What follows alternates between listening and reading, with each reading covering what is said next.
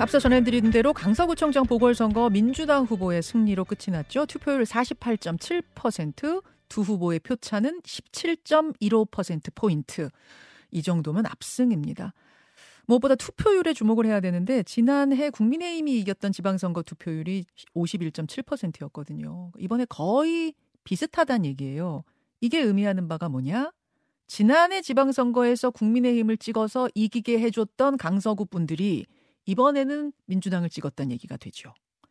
자, 이걸 여당이 어떻게 해석하고 받아들일 것이냐. 이게 문제인데, 아, 오늘 어, 연결을 할 분은 국민의힘 순천갑 당협위원장 천하람 위원장입니다. 뭐 당내에 거침없는 쓴소리를 하는 분이 좀 이런 상황에선 필요할 것 같아서요. 만나보지요. 아, 천하람 위원장님 나와 계세요. 네, 안녕하세요. 천하람입니다. 네, 이번 선거 결과 어떻게 보십니까? 한마디로 뭐 망했죠. 아, 한마디로 망했다. 뭐 요, 즘 사람들 얘기로 폭망입니까? 네, 폭망입니다. 어, 음. 어, 지금 이렇게 가게 되면은 당이 정말 어려워지는 상황으로 갈 겁니다. 그리고 음. 지금 나오는 얘기들도 보면은 그 겸허하게 반성하고 우리가 더 잘하겠다라고 하기보다는 의미를 깎아내리려고 하는 코멘트들이 대통령실에서도 그렇고 당내에서도 그렇고 벌써부터 좀 나오고 있는 것 같아요. 한 지역의 선거일 뿐이다 뭐 이런 취지요. 네, 예. 원래 험지다 이런 얘기인데 음. 제가 보기에는 원래 험지가 아니고요. 지금 용산과 우리 당이 그러니까 정부 여당이 험지 메이커입니다. 험지 메이커란 게 무슨 말씀이세요? 지금 서울 수도권 선거를 험지로 만들고 있는 거예요.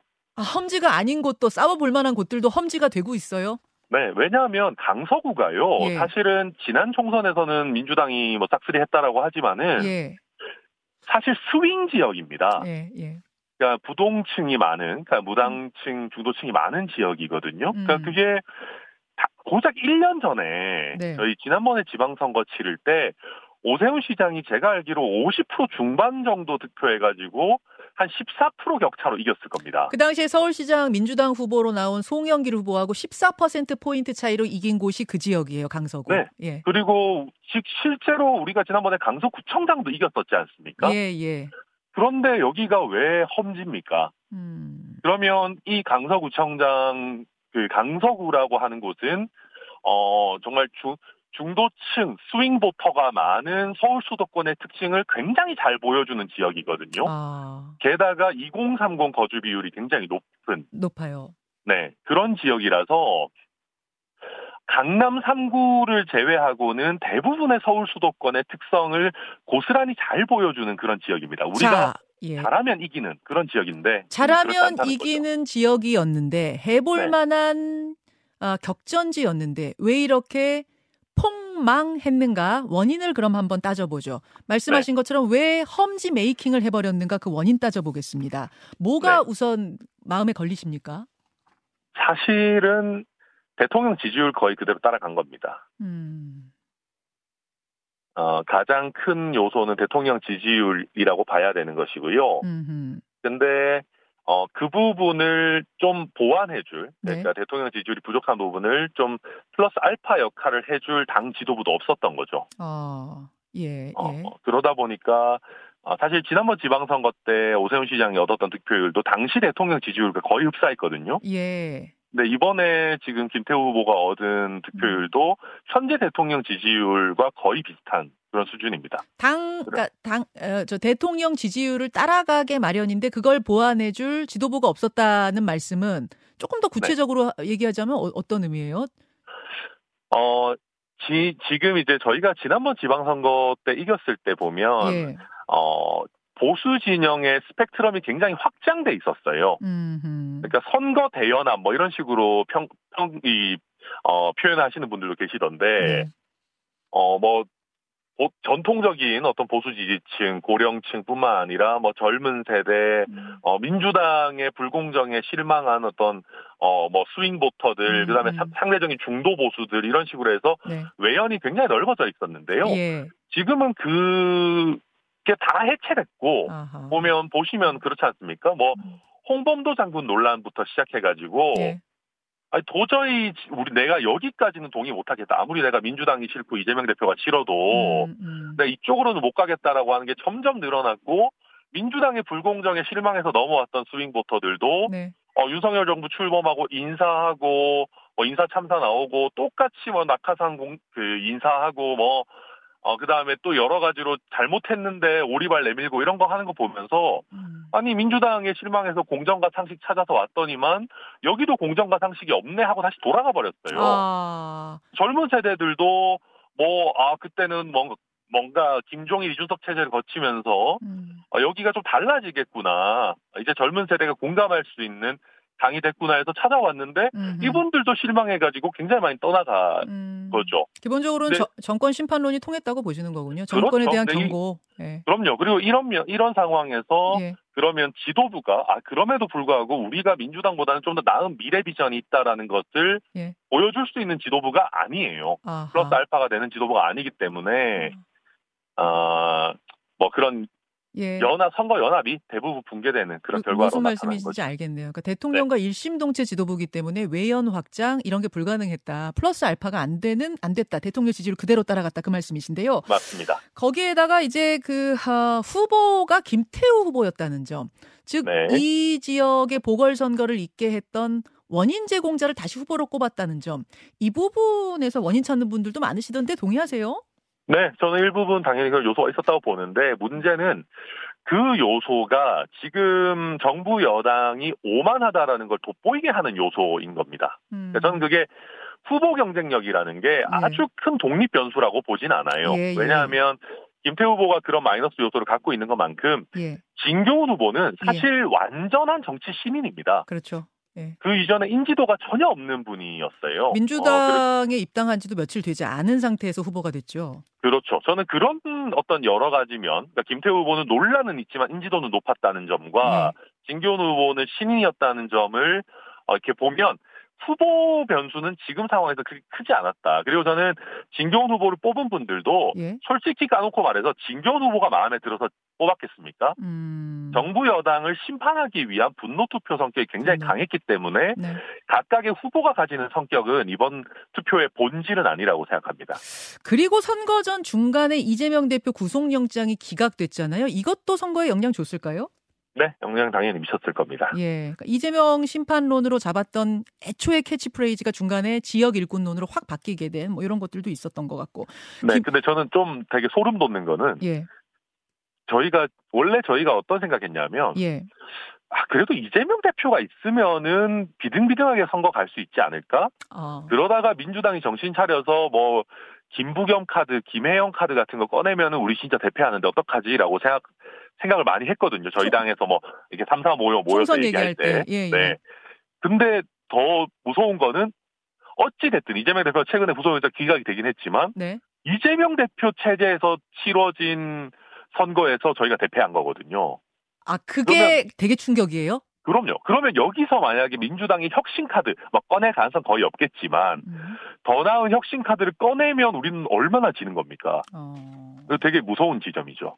어, 하하. 이재명 대표 체제로 쭉 총선 치르면 이른바 이재명 심판론, 사법 리스크 이런 것 때문에 총선 유리할 거야라는 일각의 심리들이 있었는데 당 안에 네. 이번에 그게 그게 충격이 컸다. 그게 저는 그 깨졌다. 그 부분 분명히 약간은 작용했을 거라고 봅니다. 아무리 구성영장 기각됐어도 예.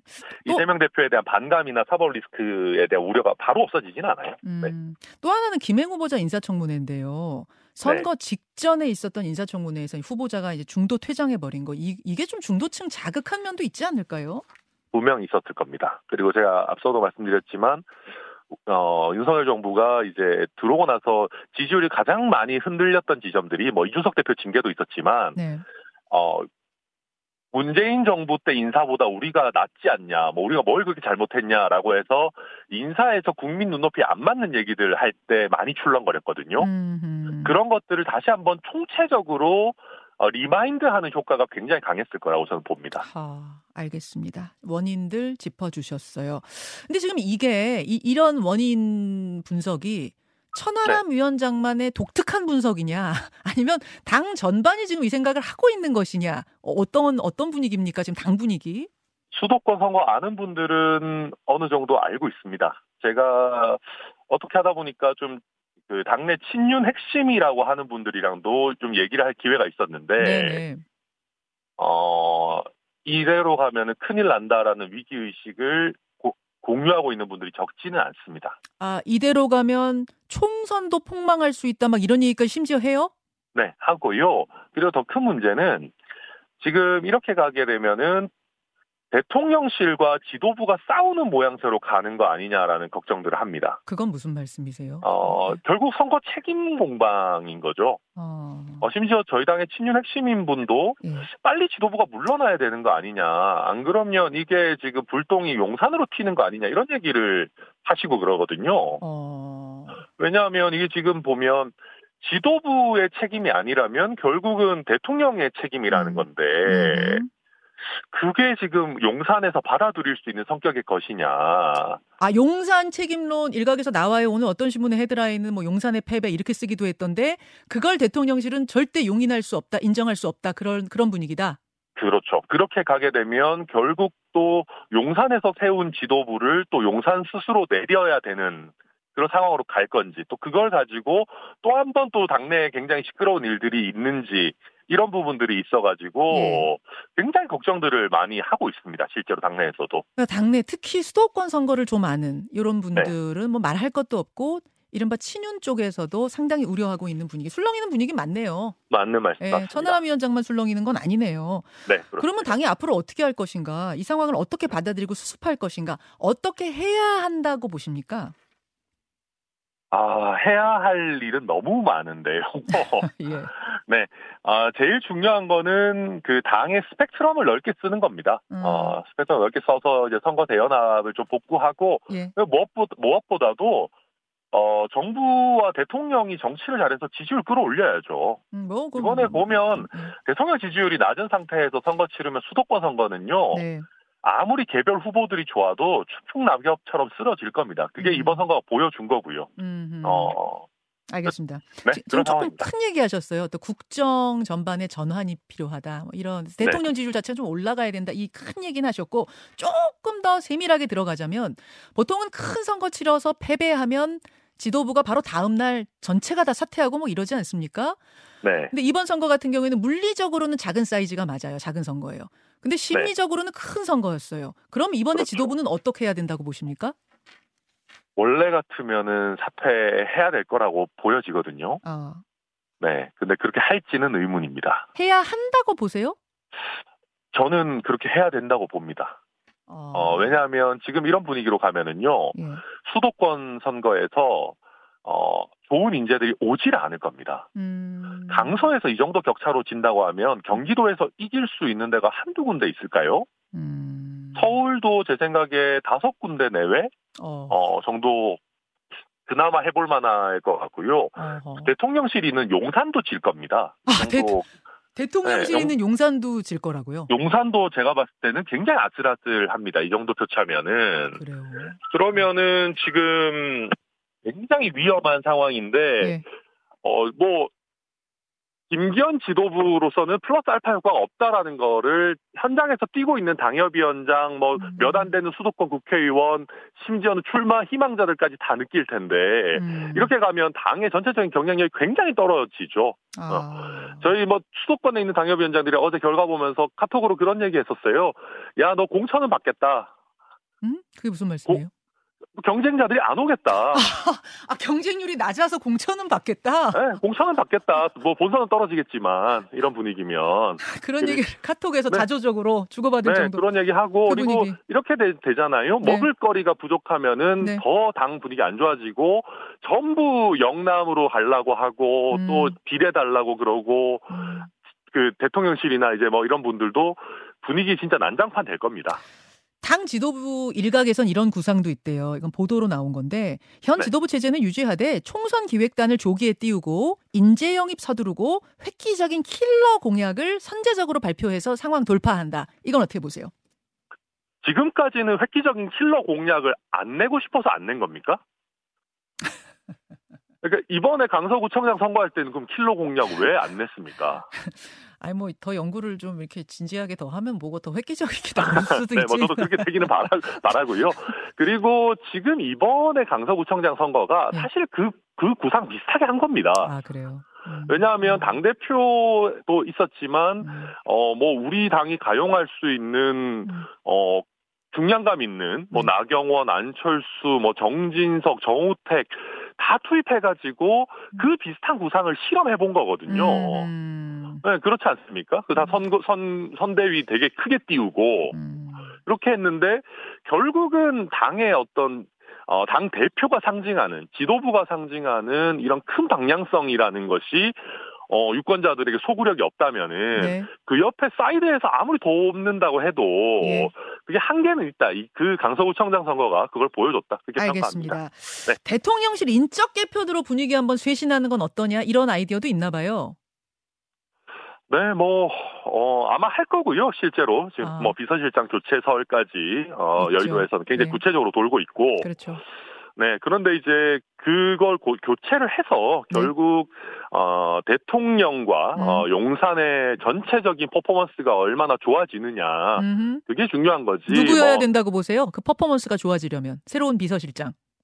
아, 참 어려운 문제인데 결국은 정치를 잘 알고 네. 어, 큰 틀의 전략을 세울 수 있고 또 가장 중요하게는 대통령께 쓴소리를 할 수 있는 인물이어야 되겠죠. 아, 쓴소리 할 수 있는 인물이 그 자리에 가서 뭔가 획기적인 변화가 있지 않는 한 총선 상당히 어렵다. 뭐 이렇게 네. 정리. 예. 그렇게 봅니다. 알겠습니다. 여기까지 오늘 어, 어제의 결과, 선거 결과 평가 들어보도록 하죠. 아, 네, 제가 너무 슬, 슬픈 톤으로 말씀드렸네요. 아침부터 죄송합니다. 예, 슬픈 톤이었습니다. 고맙습니다. 네, 네 감사합니다. 예, 국민의힘 천하람 순천갑 당협위원장이었습니다. 김현정의 뉴스쇼는 시청자 여러분의 참여를 기다립니다. 구독과 좋아요, 댓글 잊지 않으셨죠? 알림 설정을 해두시면 평일 아침 7시 20분 실시간 라이브도 참여하실 수 있습니다.